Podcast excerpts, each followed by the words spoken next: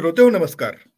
Storytel कट्ट्यावर मी संतोष देशपांडे आपलं सर्वांचं मनापासून स्वागत करतो.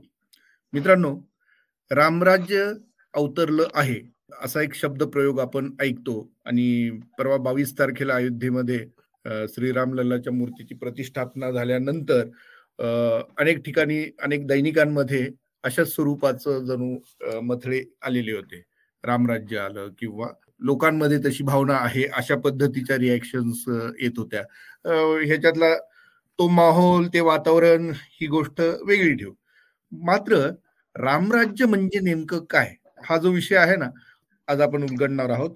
आणि त्यासाठी मी बोलत करणार आहे योगेश दशरथ आपले स्टोरी टेलचे भारतातील प्रमुख आणि आपले सर्वांचे लाडके साहित्यिक संजय सोनोनी सर. ह्याचं औचित्य असं आहे कारण रामराज्य समजून सांगण्यासाठी स्टोरी टेलनी नुकतंच रामराज्य कथा हे पुस्तक आपल्या स्टोरी टेलवर दाखल झालेलं आहे. आणि या मागची संकल्पना योगेशची होती. आणि त्यांच्या शब्दातून हे आपल्यापर्यंत आलेलं आहे. ते संजय सोनोनी देखील आज आपल्यासोबत आहेत. सर्वप्रथम योगेश मला विचारायचं असं आहे की रामराज्य हा विषय होऊ शकतो गोष्टीचा किंवा कथेचा कादंबरीचा. असं तुला कधी वाटलं? आणि हे साहित्यकृती इथपर्यंत आली तो प्रवास एकूण कसा होता? सर्वप्रथम नमस्कार श्रोते हो संजयजी संतोष. जर तू आता जे म्हणलास आता मी आणि संजयजी भेटत राहतो आणि संजयजींनी आता स्टोरी टेलसाठी एवढ्या विविध प्रकारचे ओरिजिनल्स केलेले आहेत. तेव्हा दरवेळेस भेटलं की एक गोष्ट ज्याच्यावर नेहमीच गप्पा होतात की आता पुढे अजून कुठला इंटरेस्टिंग विषय आहे? तर माग मागच्या वर्षीच्या सुरुवातीला असेल जेव्हा अशी पहिली बातमी आली की या वर्षी जानेवारीमध्ये बहुतेक करून तरी अयोध्येमध्ये राम मंदिर होईल आणि राम मंदिराचं प्रतिष्ठाना होईल. तेव्हाच एक गोष्ट स्पष्ट होती की सगळीकडे एक राम मंदिरमय वातावरण असेल जेव्हा केव्हा ते होईल तेव्हा. समजा तुमची गोष्टींची कंपनी आहे स्टोरीटेल मध्ये की लोकांना कुठल्या गोष्टीत की ज्या आवडतात. आणि शेवटी विचार केला आपण तर रामायण ही अशी गोष्ट आहे की जिच्या जिला म्हणता येईल की भारताचा म्हणजे आपला देश ही कल्पनाच मुळी महाभारतात रामायण या दोन गोष्टींनी घडलेली आहे. म्हणजे लोक जेव्हा ऍटलिस्ट मला बोलतात आणि संजयजी मे बी जास्त सांगतील कारण की त्यांचा याचा अनुभव बराच जास्त आहे. पण मी जेव्हा भारताच्या बाहेरच्या लोकांशी गप्पा मारतो बऱ्याच वेळा की भारत म्हणजे काय किंवा हिस्ट्री म्हणजे काय एस्पेशली युरोपमध्ये जिथे छोटे छोटे देश आहेत त्या मानाने आपले एकशे चव्वेचाळीस करोड लोक आज जिथं बावीस ऑफिशियल भाषा आहेत चौदाशे चौदाशे का सोळाशे नेहमी वापरल्या जाणाऱ्या भाषा आहेत. तिथं प्रश्न नेहमी एकच असतो की तुम्ही सगळं देश म्हणून कसे राहतात? भाषा वेगळी आहे खाणं वेगळं आहे तुम्ही विचार केला तर इव्हन व्हेज नॉनव्हेजमध्ये नॉर्थ साऊथ डिवाइड आहे. एक गोष्ट जी सगळीकडे कॉमन आहे ती म्हणजे महाभारत रामायण माझ्या दृष्टिकोनातून. की जी संस्कृती आहे त्याच्यावरून आहे. आणि मग रामायण एवढं मोठं आहे आणि तिचं आपल्या जीवनातलं स्थान एवढं मोठं आहे आणि अयोध्येचं मंदिर चालू होणार त्याच्यामुळे एक न्यूज येणार तेव्हा त्याच्या अवतीभोवती काय करावा असा प्रश्न तयार झाला. आणि मग गप्पा मारता मारता म्हणजे एक आयडिया नव्हती. आम्ही मला वाटतं संजयजी मे बी ऍड करतील पण की आपण नॉन फिक्शन काही लिहावं का? आपण राम कुठं गेला असेल कसा गेला असेल? असा आम्ही वेगवेगळ्या गोष्टी आम्ही विचार केल्या. राम राज्यात काय लिहावं का? आणि शेवटी ही कल्पना निवडली. संजयजी तुम्हाला काही ऍड करायचंय? याच्यामध्ये योगीजींनी सांगितले त्यांनी परफेक्ट आम्ही दोन तीन पद्धतीने विचार केला होता. एक तर राम दक्षिणेतून निघाला ते उत्तरेपर्यंत पोहोचला. त्याचा जो प्रवास झाला असेल तो प्रवास कसा झाला असेल? हा एक भाग होता. दुसरा भाग असा होता की राम येतोय. तर त्यावेळेस अनेक घटकांमध्ये कोणत्या कोणत्या प्रकारच्या प्रतिक्रिया उसळल्या असतील? आणि मग शेवटी योगेजींनी कल्पना मांडली की आपण असं करूयात की सकाळ झालेली आहे राम आज येणार आहे. त्या सकाळपासून राम प्रत्यक्ष येईपर्यंत संध्याकाळपर्यंत वेगवेगळ्या जे समाज घटक आहेत म्हणजे राजधानीपासून ते खेड असेल आदिवासी एरिया असेल वस्ती असेल तिथल्या लोकांच्या भावना काय आहेत आणि ते अयोध्येकडे जायला निघालेले आहेत. आणि ते अयोध्येला पोचतात आणि त्यांना राम दिसतो इथं तो प्रत्येक एपिसोड संपायचा. तर हा एक दिवस फार महत्त्वाचा होता. तो फार चॅलेंजिंग होता. कारण वेगवेगळ्या बॅकग्राऊंड घ्यायच्या. घटना एकच प्रत्येक पहाट असेल सकाळ असेल राम येणार या वार्तेपासून सुरू होणार आणि राम पोचणार आहे अयोध्येत रामाचं दर्शन होणार. या काळातला जो प्रवास आहे हा बारा कथातन उलगडायचं असं ठरलं. मग या कथा बारा समाज आपल्याकडे पौराणिक कथा भरपूर आहेत. रामाच्या आहेत कैकेच्या आहेत सीतेच्या आहेत परंतु सर्वसामान्य माणसाच्या कुठेच कथा नाही आलेल्या मग आपण रामराज्य म्हणतो ते रामाचं राज्य मग होतं काय नेमकं? हा योगीजींनी प्रश्न निर्माण केलाच होता की हा रामराज्य म्हणजे काय होतं? लोकांची राम राज्याबद्दलची संकल्पना काय होती आणि ते त्या राज्यामध्ये कसे जगत होते? त्यांचे नैतिक प्रश्न काय होते? त्यांचे भावनिक प्रश्न काय होते? त्यांच्या जीवनातील संघर्ष काय होते? आणि सर्वात महत्वाचं म्हणजे त्यांना जीवनाचं साध्य काय वाटत होतं? आणि मला असं वाटलं की आजचा जो काळ आहे वर्तमान हा काळही कुठेतरी आपल्याला तिथे जोडता येईल. पण रामाच्या काळातल्या राम राज्यातल्या संकल्पना ज्या नैतिक असतील सामाजिक असतील ज्या होत्या त्या आज जास्त गंभीर झालेल्या आहेत. अशा स्थितीत जर रामराज्याला आणायचं असेल तर राज्यकर्त्यांना काय विचार करावा लागेल? कारण आपल्या कथांमध्ये राम प्रत्यक्ष कुठेच नाहीये. राम सत्तेवरही बसलेला नाही अजून. तरी पण लोकांच्या मनामध्ये जी भावना आहे एक श्रद्धा आहे आत्मीयता आहे त्या आत्मीयतेचं नितांत सुंदर दर्शन घडवता मला या मालिकेत आलं. याबद्दल मी खरं स्टोरी टेलचा आणि योगेजींचा खूप आभारी आहे. आणि गंमत म्हणजे काय? मग मी काय केलं नंतर या स्टोरीमध्ये योगीजीने सांगितलं होतं की यात इंद्र किंवा काही आणता येईल का? मी म्हटलं नाही आपण यात नारद आलो. इंद्र तर आलाच पण नारद आला. तो प्रत्येक कथेमध्ये प्रत्येक लोकांमध्ये एक अनैतिकता पसरवायचा प्रयत्न करतो परीक्षा घेण्यासाठी अर्थातच. पण लोक त्या अनैतिक विचारांना कसं तोंड देतात? कसा त्याचा धिक्कार करतात? आणि इंद्राला भीती काय असते? माझं इंद्रपद राम तर हिरावणार नाही ना? सगळ्यात महत्त्वाचा गंभीर प्रश्न. कारण आतापर्यंत जी पौराणिक कथा आपण पाहिल्या तर सगळ्या कथा या इंद्रपद प्राप्तीसाठी झालेल्या आहेत. म्हणजे नहुष असेल किंवा कोणी असेल भरपूर लोक आहेत. की ज्यांनी इंद्रपद प्राप्त केलं पण शचीला सुद्धा प्राप्त करण्याचा प्रयत्न केलेला आहे. असं असताना किंवा रामाला इंद्र तर व्हायचं नाहीये ना. ही भीती इंद्राला आहे. म्हणून त्याने नारदाला पाठवलंय की परीक्षा घे की नेमकं रामाच्या मनात काय आहे. आणि तुला सांगतो की मी असं दाखवलं शेवटी की राम राज्य हे इंद्रच्या राज्यापेक्षा किंवा स्वर्गापेक्षा सुंदर आहे. त्यात एवढी नैतिकता आहे मेहनत आहे सुख आहे दुःख आहे ठीक आहे. सुख दुःखांपेक्षा माणसाचं जीवन नसतं. परंतु त्या सुख दुःखात सुद्धा एक प्रकारची एक जी सामाजिक आत्मीय भावना आहे ती भावना कशी लोकांच्या मनामध्ये जिवंत आहे आणि कल्पना अशी की आजही ती तशी जिवंत असण्याची नितांत आवश्यकता आहे. असा प्रयत्न केला. नाही तुम्ही खूप छान सांगितलं. म्हणजे थोडक्यात यथा राजा तथा प्रजा असं जे आपण म्हणतो अशाच पद्धतीने राजा जर राम असेल तर रामराज्य कसं असेल याच थोडक्यात हे दर्शन घडवतं हे पुस्तक. तर आता इथं मला थोडस फक्त आड किंवा बोलायचं म्हणजे की हा जो मुद्दा आहे की यथा राजा तसा प्रजा आणि किंवा जशी प्रजा तसाच राजा पण कारण की दोन्हीकडे काम करतो. तर हा जो प्रश्न आहे ना की रामराज्य म्हणजे काय? की तुमच्याकडे जर दोन ऑप्शन आहेत की आता तुम्ही समजा त्या राजाच्या दरबारात काम करतात. तर तुमची जी म्हणजे समजा आज पैसे घेऊन काही करायची असेल भ्रष्ट व्हायचं जे असेल ती वृत्ती तर तेव्हाही असेलच ना? फक्त तुम्ही त्या वृत्तीशी तुम्ही तुमच्याकडे कारण की नेहमी आपल्याकडे दोन ऑप्शन नेहमीच असतात. काहीतरी बरोबर करायचं काहीतरी चुकीचं करायचं. आणि बरोबर करायचं नेहमी जड पडतं. चुकीचं करायचं सोपं पडतं. हा हा रूल तर तेव्हाही आहे आणि आत्ताही आहे. तर आय थिंक एकीकडनं ह्या कथांमध्ये की प्रत्येक कॅरेक्टरवर तो प्रश्न येतो. आणि त्या प्रश्नातून ते कसं निवडतात हे कुठंतरी आहे. आणि दुसरं आहे की सगळ्यात शेवटी जे आम्ही शेवट जे संजयजी म्हणले तर हे थोडस काही जापानीज पिक्चर असतील किंवा काय की ज्याच्या किंवा तुमचे क्लायमॅक्स जो असतो ना चांगला की जेव्हा राम वापस अयोध्येला आला चौदा वर्ष आणि लोकांनी त्याची एवढी वाट बघितली तेव्हा जो लोकांना आनंद वाटला तो आनंद कुठेतरी कॅप्चर करता येतो का शब्दांच्या माध्यमानं? हा एक छोटा प्रयत्न होता. कारण की मी म्हणेन की आज आपण आता आता तर अयोध्येचं झालेलं आहे सगळं मंदिराचं काम पण त्या दिवशी खूप जणांना आनंद झाला असं बघितलं मी. म्हणजे जे काही खूप म्हणजे मंदिर भावनेमध्ये नव्हते जे काही भाजप समर्थक आहेत असं म्हणता येत नाही असे पण खूप लोक त्या दिवशी आनंदात दिसले मला माझ्या जे ओळखीचे आहेत ते. आता कुठेतरी असेल की बाबा ठीक आहे मंदिर झालं तिथं किंवा कुठली तरी एक गोष्ट होती किंवा काय होतं.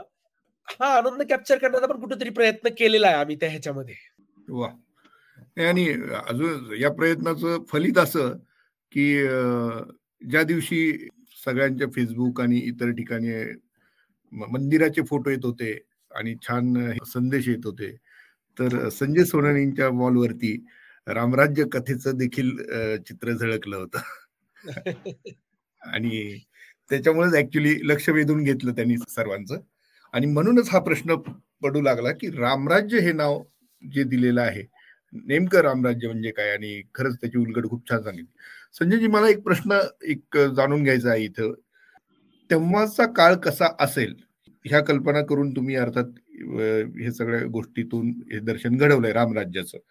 मात्र हे करत असताना लिहित असताना अशा कुठल्या म्हणजे नैतिकतेच्या कल्पना म्हणा किंवा आणखी काही गोष्टी असतील कुठल्या गोष्टी तुम्हाला जास्त चॅलेंजिंग वाटल्या लिहिताना? खरं म्हणजे संतोषजी आताच योगीजी जसे म्हणाले त्याप्रमाणे हे चांगलं वाईट ह्या संकल्पना सर्व काळात असतात. त्याच्यात काही दुमत असण्याचं कारणच नाहीये. की वाईट गोष्ट करायची की चांगली गोष्ट करायची हा ऑप्शन असतो सगळ्यांसमोर. राम येणार याचा आनंद जल्लोष हा तर प्रत्येकाच्या मनात आहे. मग त्यातले वाईटातले वाईट म्हणजे अगदी गुन्हेगार जरी असला तथाकथित समाजातला. त्याच्या गुन्हेगारीच्या मर्यादा अर्थातच कमी आहेत. म्हणजे आताच्या सारखं आपण त्याला ग्रेवरूप रूप देऊ शकत नाही. परंतु अशा लोकांच्या मनात सुद्धा जो एक जल्लोष आहे आनंद आहे तो आनंद मी डिपीट केला आणि तो आपण आता बावीस तारखेला पाहिलाच. परंतु तो काळ चित्रात असताना माझ्या समोरची आव्हानं कोणती होती ते खातपीत काय होते इथपासून?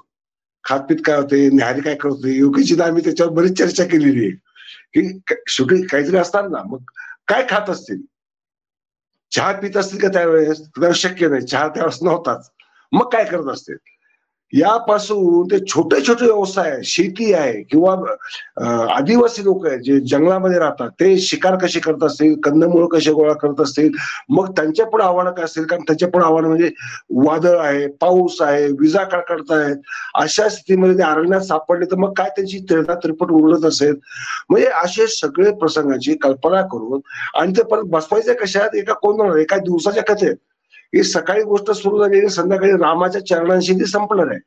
असा प्रवास दाखवणं हा पहिला चॅलेंज होता. त्या काळातलं लोक कसं वर्तन करत होते काय करत होते आता सुदैवाने मी त्या काळातले जे प्राकृत ग्रंथ असतील ते वाचलेले असल्यामुळे त्या काळातल्या लोकांचं सरासरी सामाजिक जीवनमान काय होतं? म्हणजे राजा महाराजांचं आपलं माहितच आहे रामायण महाभारतातनं. पण सामान्य माणसं काय करत होती? कारण त्यांचं सामान्य माणसं कशी त्या काळात जगत होती हे जर काही समजलंच नाही तर मग कल्पनेतनं आपण जे उभं केलं असतं ते सत्याला धरून नसतं. परंतु ते सगळ्या बॅकग्राऊंड आल्यामुळे एक गोष्ट निश्चित झाली की राम राज्यातलं रामाची जी प्रजा आहे जी रामावर श्रद्धा ठेवली भरत महाराजांवरही श्रद्धा आहे त्यांना उर्मेलेला दुःख भोगवलं याची पण चिंता आहे. आणि राम सीतेबद्दल त्यांना एक परमानंद आणि परमादर आहे. असं चित्रात असताना समाज जीवन त्यातले व्यवहार मग ते देणं घेणं कशात करत होते? एखादा माणूस आजारी पडला जखमी झाला काय करत होते? वैद्य किती होते? आणि ते वैद्य असला तरी समजा तो लोभी असायचा लुटायचा की आज आपण जशी प्रतिज्ञा घेतो तसा पहिला पेशंट माझा महत्त्वाचा असं मानायचा का? हे जे प्रश्न आहे या सगळ्या प्रश्नांची उत्तरं या आपल्या रामराज्य सिरीजमध्ये मला आणता आली. त्या आदिवासींपासून त्या अगदी राजमहाराज राहणाऱ्या धनाढ्य व्यापाऱ्यांपर्यंत नगर सृष्टींपर्यंत आणि भरत महाराजांपासून तर स्वतः रामाची त्याच्या सारथ्याबद्दलची असणारी सद्भावना. म्हणजे प्रजेतला सामान्यातल्या सामान्य माणसालाही आपलं मानणारा राम. आणि आज आपण रामराजे या यावं जे म्हणतो. ते का म्हणतो? त्याच्या मागचा नेमका अर्थ काय? ध्वनीत का होतात की आपल्याला असा राजा पाहिजे की जो प्रजेची वेदना समजून घेईल आणि अशी प्रजा पाहिजे की राजाच्या वेदना समजावून घेतील. म्हणजे आपल्या रामराज्यामध्ये प्रजेला कळतंय की रामाने कसा वनवास सहन केला कसा त्याने सीतेचा वियोग सहन केला कसा त्या दुष्ट रावणाला मारलं हे इकडे प्रजेलाही समजतंय. आणि इकडे रामाला समजतं की माझी प्रजा माझ्या विरामध्ये किंवा माझ्यासाठी एक एक भेट आणताना काहीतरी रामाला द्यायला पाहिजे ना भेटल तर रामफळ सीताफळ एक कथा त्याच्यामध्ये आहे. की या फळांचं आद्य नाव रामफळ सीताफळ कसं पडलं? ही सुद्धा त्यातनं दाखवलंय मी की आदिवासी त्यांना रामाला भेट द्यायला काहीच नाही त्यांच्याकडे. ते अरण्यातनं फळं निवडतात आणि म्हणतात या फळाचं नाव रामफळ या फळाचं नाव सीताफळ. आणि आजही आपण दोन हजार तीन हजार पाच हजार वर्षांनी का होईना त्या फळांना तीच नाव आहे म्हणजे ही प्रजेची रामाबद्दलची श्रद्धा आहे. ती श्रद्धा आपण त्याच्यामध्ये आणण्याचा आटोकाट प्रयत्न केलेला आहे. आता श्रोते त्याला कसा प्रतिसाद देतील ते माहीत नाही. परंतु योगीजींनी आणि मी आम्ही एवढ्या चर्चा करून त्याच्यामध्ये एवढे वेळा काय म्हणतो आपण त्याला एडिटिंग करून मॉडिफिकेशन करून जे फायनल जे बनलंय ना ते अद्भुत आहे. एवढं मी नक्की म्हणू शकेल नक्कीच कारण त्याच्यावरचे रिएक्शन्सही खूप चांगले आहेत. आणि अनेक श्रोत्यांनी तसं आपल्याला कळवलेलं आहे. तिथे कमेंट्सही दिलेले आहेत. आणि हे रामराज्य कथा लोकांना अतिशय आवडलेली आहे. एक तर जाता जाता आणखी एक फक्त प्रश्न विचारायचा आहे की रामराज्य म्हटल्यानंतर ते तेव्हाचं समाज जीवन वगैरे ह्या सगळ्या गोष्टी दाखवण्याचा हा प्रयत्न तुम्ही केलेला आहे. मात्र आज आपण दाखला घेतो राज्यकर्त्यांना देतो तो रामायणाचा. तर रामाला प्रत्यक्ष राज्य करताना कुठल्या गोष्टी समोर होत्या? रामासमोरचे प्रश्न अनेक होते पण भारताने राज्याभिषेक झाला रामाचा त्यावेळेस जे विधान केलं ते फार महत्वाचं आहे. तर त्याने काय म्हटलंय की आमच्या देशामध्ये म्हणजे रामाच्या राज्यामध्ये कोणीही माणूस म्हणजे एकही विधवा नाही कोणीही माणसाने पुत्र गमन केलं पुत्राचं त्याला दहन करावं लागलेलं नाहीये. आणि इथे प्रत्येकजण सुखी स्वस्थ म्हणजे आजारी सुद्धा पडत नाही. आणि तो चिरकाळाची अपेक्षा करत प्रभू आणि आपलं जीवन यापनाची साधनं आहे ती पार पाडतो. असं भरताने म्हटलेलं आहे. म्हणजे वाल्मिकी रामायणात हे भारताच्या तोंडी आहे. त्यानंतर रामराज्याच्या कल्पनेने एवढं झपाटून सोडले भारताला चंद्रगुप्त मौर्य असेल सातवान असतील किंवा शिवाजी महाराज असतील आणि अगदी गेल्या शतकात महात्मा गांधी त्यांच्याही स्वप्नामध्ये एक रामराज्य होतं. त्यातला राम त्या महात्मा गांधींनी सांगितला की मला रामराज्यच पाहिजे. कारण एवढा मोठा थोर राम भक्त होते ते की मला असं राज्य आणायचंय की जिथे कोणी छोटा नसेल कोणी मोठा नसेल कोणी गरीब नसेल जिथे दुःख नसेल जिथे कोणाच्या डोळ्यामध्ये अश्रू येणार नाही असं राज्य पाहिजे. हीच संकल्पना घेऊन आता मोहन भागवतांनी परवाच एक लेख लिहिलाय एक वीस ते एकवीस तारखेला. म्हणजे उद्घाटन होण्याच्या आधी दोन दिवसाआधी. त्यांनी त्यात म्हटलंय रामाच्या नावावर राजकारण झालं हे दुर्दैव आहे. परंतु मला असा राम पाहिजे की जो राम या प्रत्येकाच्या हृदयात असेल आणि ज्या वर्तनात राम असेल आणि तो हे राष्ट्र आणि त्या राष्ट्राबरोबर अख्खं विश्व एक बलाढ्य करेल असा मला राम पाहिजे. म्हणजे चंद्रगुप्त मौर्यापासून गांधींपर्यंत आणि आता मोहन भागवतांपर्यंत जो राम समोर ठेवला जातोय ही रामाची महती आहे. ही महती खर तर रामाची आहे हे आपण मान्य केलं पाहिजे. आणि मला असं वाटतं की रामराज्य म्हणजे काय? ही संकल्पना प्रत्येक काळात थोडीशी बदलत जाईल. कारण प्रत्येक काळात टेक्नॉलॉजी बदलतात दुःख बदलतात सुख बदलतं आणि माणसाच्या वेदनांचा संदर्भही बदलतात. परंतु शेवटी त्या जखमांवर मुलामा शिपडणार काहीतरी जर तत्व असेल तर राम तत्व आहे. हा राममार्ग आहे हा राजमार्ग नाही किंवा कोणताच मार्ग नाही हा राममार्ग आहे आणि हा राममार्ग हा चालणं फार महत्वाचं आहे. असं मला म्हणजे वाटतं. म्हणजे दोन मार्ग आहेत जगात एक राममार्ग आणि दुसरा वाममार्ग नाही का? येस योगेश मला तुला एक प्रश्न विचारायचा आहे. तू जसं मगाशी सांगितलंस बाहेरची काही उदाहरणं दिली. रामाचं गारुड म्हणजे आज जो आपण भारत पाहतोय आजचा भौगोलिक त्याच्याही पेक्षा पलीकडे देखील इंडोनेशिया असेल कंबोडिया असेल अनेक देशांमध्ये अजूनही आहे. तर हे तत्कालीन ह्याच्यामुळे म्हणजे संजयजी सुद्धा कदाचित त्याच्यात ऍड करू शकतील. हे रामाचं गारुड जगभरात का दिसतं? हे रामराज्यामुळेच का? जगभर तर नाही म्हणता येईल पण आपल्या संस्कृतीचा जिथं प्रभाव आहे आणि मग तो थायलंड आणि तिकडं जातो दक्षिणेकडं जिथे की नुसतं रामराज्याच्या वेळेसच नाही तर त्याच्यानंतर पण चोलास किंवा हे सगळे जे दक्षिणात्य राजे होते ज्यांचे लोक तिथं व्यापारानिमित्त जायचे राहायचे किंवा त्यांनी तिथं लढाई पण केल्या आहेत त्याच्यामुळे त्या भागामध्ये जातं. म्हणजे शेवटी आपण जेव्हा राम म्हणतो तेव्हा एका अर्थाने त्याला तुम्ही पुरुषोत्तम म्हणतात किंवा काय म्हणतात की जो आई बापांचा ऐकतो जो सगळ्या गोष्टी बरोबर करतो. म्हणजे उद्या जर आता आपणही आपल्यालाही मुलं आहेत आणि मुलांना उदाहरण देताना रामाचं उदाहरण देणं केव्हाही चांगलंय. कारण की ते तुमच्या पूर्ण म्हणजे कृष्ण जसा होता की जो लहानपणी आई वडिलांना खूप त्रास द्यायच्या गोष्टी आहेत तशा रामाच्या गोष्टी नाही आहेत आई बापाला त्रास दिल्याच्या. उलट त्याच्या वडिलांनी सावत्र आईला दिलेल्या वचनाबद्दल तो सगळं सोडून जायला तयार झाला होता. मर्यादा पुरुषोत्तम नाही का? एक्झॅक्टली म्हणजे तुम्ही जर विचार केला ना तर शेवटी आपण सगळे गोष्टींचे लोक आहेत. म्हणजे आपण गोष्टी सांगतो गोष्टी ऐकतो गोष्टींवरनं शिकतो तर तुम्ही विचार केला की तुम्ही तुमच्या मुलाला स्वतःला जेव्हा आता मूल झालेलं आहे तेव्हा तुम्ही त्याला उदाहरण रामाचं देणार का कृष्णाचं देणार? म्हणजे तुम्ही उदाहरण देणार रामाचंच देणार. आणि बाहेरचं कोणी म्हणलं की तुमचं मूल असं तेव्हा कृष्णासारखं आहे. तर ही जी गोष्ट तयार झाली त्यामुळे जिथं जिथं आपल्या संस्कृतीचा प्रभाव होता तिथं राम पोहोचलाच. कारण की प्रत्येक जागी शेवटी माणसं तर माणसंच आहेत ना ते काही बदललेले नाहीयेत. संजयजी तुमचं संशोधन तुम्हाला काय सांगतं? संशोधन आता संशोधनात जर गेलो तर असं दिसतं की जवळपास साडेतीनशे रामायण आहेत. जैन रामायण जे आहे पौमचर्य हे सगळ्यात प्राचीन रामायण आहे. नंतर वाल्मिकी रामायण आहे. आणि जसं आता योगीजीने सांगितलं की राम जिथे जिथे भारतीय सत्ता कायम झाल्या तेथे तेथे रामाचं गेलं. आणि अगदी अयोध्या नगरी सुद्धा कंबोडियामध्ये आहे. त्यामुळे ते स्वाभाविक आहे. कारण राजसत्तेबरोबर धर्म पसरतो. हा जगाचा आस्थाव्याचा इतिहास आहे. त्यामुळे राजसत्ता आणि धर्मसत्ता हातात हात घालून जाते. हे आपण लक्षात घेऊया. रामाच्या काळातही म्हटलं आपण तरी धर्मसत्ता आणि राजसत्ता हातात हात घालून चालत होते हे आपण दिसतं. कारण रामाने रक्षण कोणाचं केलं? रामाने जे वाल्मिकी रामायणानुसार रामाने यज्ञांचं रक्षण केलं ऋषी मुलींचं रक्षण केलंय राक्षसांपासून. परंतु त्याच्याही पलीकडे राम लोकांना राम जो आवडतो माझ्या मते म्हणजे माझं जे आकलन आहे. त्यानुसार राम का आवडतो? एक आयडियल म्हणून एक आदर्श म्हणून. त्याने मग राक्षांना मारलं की नाही मारलं रावणाला मारलं की नाही मारलं सीतेला सोडलं की नाही सोडलं सीतेची अग्नि परीक्षा घेतली की नाही घेतली याची काही देणं घेणं नाहीये. त्यांना असा राम पाहिजे जो पितृभक्त आहे मातृभक्त आहे मातेने म्हणजे कैकेईने चुकीची आज्ञा देऊन सुद्धा बापाने ऐकली म्हणून तो राग कोणाचाही करत नाही.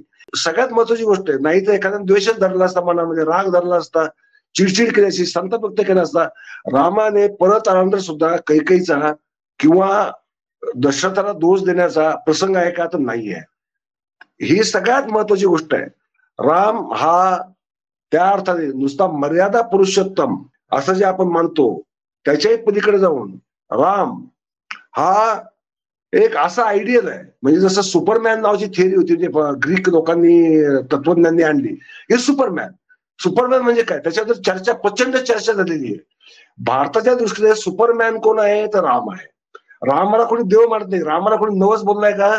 कोणीही रामाला नवस बोललेलं म्हणजे ऐकलेलं नाही आतापर्यंत. परंतु घराघरात राम आहे. स्त्रियांच्या ओव्यांमध्ये राम आहे. मोठेवरच्या गाण्यात राम आहे. पहाटेला आपण रामपहर म्हणतो. म्हणजे राम हा भारतीय संस्कृतीमध्ये एवढा समृद्ध झालेला आहे एवढा मिळून मिसळून गेलेला आहे की राम वजा भारत हे होऊ शकत नाही. एवढं म्हणजे राम हे भारताचं एक आपण असं म्हणू एक तात्विक आदर्श आणि सिंबॉलिक रूप आहे. या रामाबद्दल हे जे प्रेम आहे हे फार महत्वाचं आहे. आणि मला असं वाटतं की इतिहासात राम काय होता काय होता याच्यावर कोणी वाद घालायला लागला तिथे वेगळी मतं पडणार स्वाभाविक आहे. कारण अकॅडमिक लोक हे नेहमी एकमेकांच्या म्हणजे डोक्यात दगड घालण्यामध्ये वसतात असतात. परंतु हा भावनेतला जो राम आहे हृदयातला जो राम आहे कारण मी रामावर आश्चर्य वाटत आपल्याला मी इंग्रजीमध्ये पहिली प्रार्थना दिली ती रामावर आणि फक्त रामावर दिलेली दुसरी प्रार्थना मी कोणाला दिली त्याला संगीतबद्ध केलं. अजय अतुलने त्याला संगीत दिलेलं आहे आणि त्या श्लोक वाडेकरांनी राष्ट्राच्या वाडेकरांनी ते गायलंय. त्याचा व्हिडिओ पण आहे. मी तो शेअर केला होता. म्हणजे हा राम जनमनाचा राम आहे. हा जन माणसाचा राम आहे. आणि त्या रामाचा जन माणसाचा राम होऊ देणं हे रामाचं वैशिष्ट्य आहे. तो पुरोहितांचा राम नाहीये. पुरोहितांचा राम कोणाला चालला पण नाहीये. जन माणसात जो भिंदेला राम आहे रक्ता रक्तात भिंदेला राम आहे. जसं म्हणतात की राम कुठे असं हनुमानाने आपली छाती फाडून हृदयामध्ये राम दाखवला होता. मला असं वाटतं की भारत हे हनुमानाचं प्रतीक आहे आणि राम हे त्याच्या हृदयात असणाऱ्या रामाचं प्रतीक आहे. खूपच छान सांगितलं तुम्ही. आणि खर तर ह्या गप्पा अशाच चालू राहाव्यात असं वाटतं. पण हे जर आपण गप्पा मारत राहिलो तर श्रोते बनतील. मग आम्ही हे रामराज्य कथा कुठे ऐकायच्या? तर त्यापेक्षा आपण आता त्यांना ते रामराज्य कथा आपण ऐकूया. आणि सर्वांना मी वेळात वेळ काढून आपण इथे आलात त्याबद्दल मी तुमचा आभार मानतो. आणि श्रोत्यांना विनंती करतो की स्टोरी टेलवर रामराज्य कथा जरूर ऐका. रामराज्य नेमकं काय असतं? तेव्हा रामराज्य कसं असेल या सगळ्या गोष्टी तुम्हाला तिथे उलगडता येतील. आणि खरोखर आपल्याला आपला भारत पुढे घेऊन जायचं असेल जसं संजयजींनी सांगितलं की एक आदर्श म्हणून संकल्पना जी भिनलेली आहे तो भारताचा डीएनए आहे एक प्रकारे. तो आहे तो जाणून घ्या. म्हणजे आपण खरोखर आपल्या आयुष्यामध्ये देखील प्रगती करू शकतो आणि आपल्यासोबतच आपला समाज प्रगती करू शकतो आणि समाजासोबत अर्थात आपला देश प्रगती करू शकतो. धन्यवाद.